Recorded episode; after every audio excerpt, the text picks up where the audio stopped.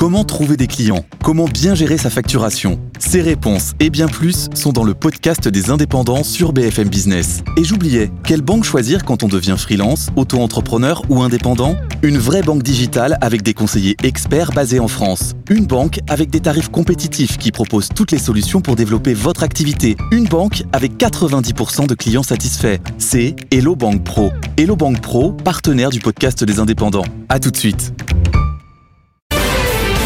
BFM Business, BFM Patrimoine, la polémique. Avec Nicolas Dose. Bonjour Nicolas. Bonjour. Joe Biden vise les riches dans son discours sur l'état de l'Union devant euh, les deux chambres du Congrès. Le président américain appelle à installer une taxe minimale sur les entreprises milliardaires. J'ai envie de vous dire, c'est assez classique aux États-Unis en fait. On présente l'Amérique comme un pays libéral. Ils ont le réflexe assez régulièrement de la taxation sur les plus hauts revenus. Alors là, c'est sur les entreprises milliardaires, taxe minimale, ça fait penser bien sûr euh, à l'accord international qui a été trouvé au sein de l'OCDE pour installer, vous savez, un impôt sur les sociétés minimales à 15%. Mais si on remonte à 2020, le New Jersey avait annoncé qu'ils allaient euh, passer la taxation euh, sur les plus hauts revenus au-delà de 10%.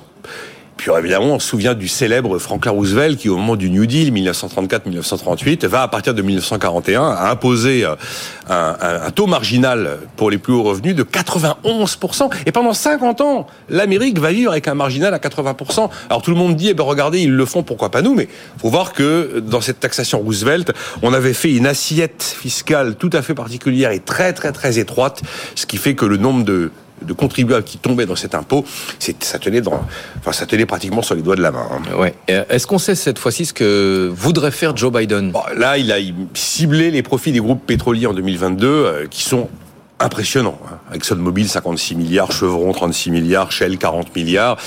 Il les juge scandaleux. Je vais lui laisser ce terme de scandaleux parce que là, c'est vraiment un jugement de valeur. Est-ce qu'il faut mettre un jugement de valeur à côté des profits d'une entreprise? Bon, ça m'amuse. Il y a un côté effet d'annonce quand on sait que Joe Biden est quand même l'ancien sénateur du, Delaware qui est là premier paradis fiscal américain. Bon. Euh, alors ensuite, deuxième chose, c'est bien, c'est aussi un effet d'annonce parce qu'il ne peut rien faire tout seul. Il n'est pas comme l'exécutif français qui, notamment sur des questions fiscales, dispose du 49.3. Il faut le Congrès là-bas. Et Joe Biden, il n'a que le Sénat, il n'a pas la Chambre des représentants. Et là, j'imagine le débat est probablement le, peu de chances d'aboutir. Après, sur le fond, il faut se demander une chose. Euh, de quoi on parle? Est-ce qu'on parlerait d'une taxe exceptionnelle compte tenu d'une année totalement hors norme? Considérant que les profits des pétroliers peuvent d'une certaine manière euh, s'apparenter à une forme de rente. Parce que c'est vrai que ces profits incroyables, c'est pas l'extraordinaire pricing power des groupes pétroliers qui les ont rendus possibles, pas comme LVMH par exemple. Non, là c'est juste un marché qui dysfonctionne, un choc énergétique qui va porter à des sommets absolus les résultats de ces entreprises. Faut rappeler que certaines années très très mauvaises, il n'y a pas un plus devant, il y a un moins. Hein. La plupart des pétroliers ont fait des pertes en 2020, qui avait été elle aussi une année hors norme d'une autre manière. Vous savez bien pourquoi.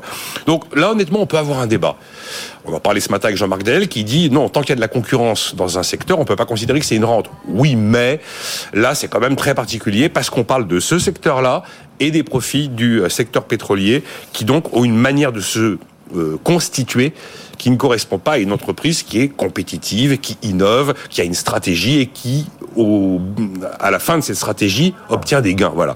Après, attention de pas euh, aller trop vite en besogne et de remplacer entreprise milliardaire par milliardaire. Parce qu'il y a très vite la volonté d'aller taxer les personnes physiques avec une mauvaise foi, voire une ignorance qui consiste à confondre régulièrement les flux qui sont les revenus avec le stock qui est le patrimoine et qui pour l'essentiel est un patrimoine professionnel, là c'est différent. Ce que j'ai trouvé intéressant dans ce qu'a dit Joe Biden, c'est à la fin de son discours sur cette partie-là, hein, où il a indiqué vouloir quadrupler la fiscalité sur les rachats d'actions. Autant j'ai toujours considéré que le dividende était la vie normale d'une entreprise cotée dans une économie libre.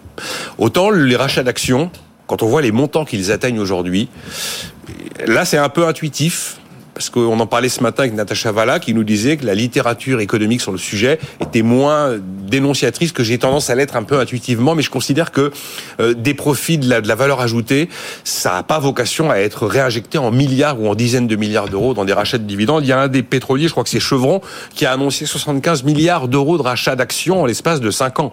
Quand même des montants astronomiques. J'ai un peu l'impression que c'est un marché qui dysfonctionne. Et là aussi, on peut probablement avoir un débat sur faut-il ou pas laisser ces milliards partir dans les rachats d'actions, parce qu'évidemment, c'est autant moins d'argent pour des projets d'investissement. Vous parliez de Joe Biden, mais chez nous aussi, Nicolas, l'idée d'aller taxer les plus riches de manière exceptionnelle, les entreprises, mais aussi les personnes physiques, on en parle beaucoup. Ah, on, va, on, l'évoque. Puis, alors, vous inquiétez pas, depuis 8 heures ce matin, ça va repartir, puisque Total Energy a publié ses profits 2022. On savait qu'ils seraient records. Ils le sont. Ils sont à 20 milliards et demi euh, d'euros. Et encore, il y a eu l'arrêt de toute une quantité d'activités russes qui, sans ça, auraient tiré les profits à 36 milliards d'euros. Souvenez-vous déjà, quand Total avait passé les 10, la barre symbolique des 10, on a vu le débat sur les super profits. On va la voir évidemment à tous les coups ici. Il y a quand même des nuances entre ce qui se passe aux États-Unis et ce qui peut se passer chez nous. D'abord, l'Amérique peut se permettre quelques sorties de route fiscale parce qu'elle part d'un niveau de taxation qui n'est pas, le même que le nôtre. Elle a une marge de manœuvre en termes de fiscalité. Nous, quand on est au taquet mondial des prélèvements obligatoires, c'est pas la même donne. Après, aux États-Unis, vous n'avez pas la haine du riche. Vous n'avez pas la haine de la réussite, comme on l'a de manière vraiment euh, sauvagement exprimé du côté de la gauche en France. Et d'ailleurs, Joe Biden, quand il cible les rachats d'actions, il cible ça uniquement considérant que c'est au détriment de l'investissement. Et donc, c'est un argument purement économique qui lui fait penser que les rachats d'actions sont un problème et pas du tout un argument moral ou idéologique. Euh, après, certains, vous savez, chez nous, veulent une France sans milliardaires moins si on a une France sans milliardaires, on n'aura pas de débat pour savoir s'il faut les taxer. Mais ça, c'est plutôt ironique. Et, bon, après, on parle aussi toujours d'une taxation exceptionnelle, temporaire, car situation exceptionnelle. On sait que chez nous, on a tendance généralement à annoncer de la fiscalité temporaire qui devient facilement définitive. Je vous ferai pas le, je vous ferai pas l'historique de la CRDS qui était temporaire mais qui existe toujours, ou encore la taxe professionnelle dont Nicolas Sarkozy nous disait à l'époque, je l'ai supprimée. On l'avait juste réincarnée en deux autres impôts de production. Elle n'a jamais été supprimée. Alors pourtant, le débat existe même au-delà de nos frontières. Le FMI, l'OCDE, euh, eh ben, défendent l'idée de taxer de manière temporaire, effectivement, voire euh, les personnes physiques ou alors euh, les profits, euh, les profits très importants pour faire de la redistribution. On peut entendre ce débat, on peut l'avoir. Quand on parle de redistribution, je rappelle là encore qu'on a une spécificité chez nous, c'est qu'on a un dispositif de redistribution monétaire qui est le plus généreux du monde, le plus efficace du monde et qui réduit très considérablement le taux de pauvreté. Donc, est-ce qu'au nom de la redistribution, la France devrait aussi rentrer dans ces sujets-là? Mais on va avoir le débat sur les super profits. Je, je vous donne mon ticket qu'il y a au moins un journal demain matin qui fait la une là-dessus.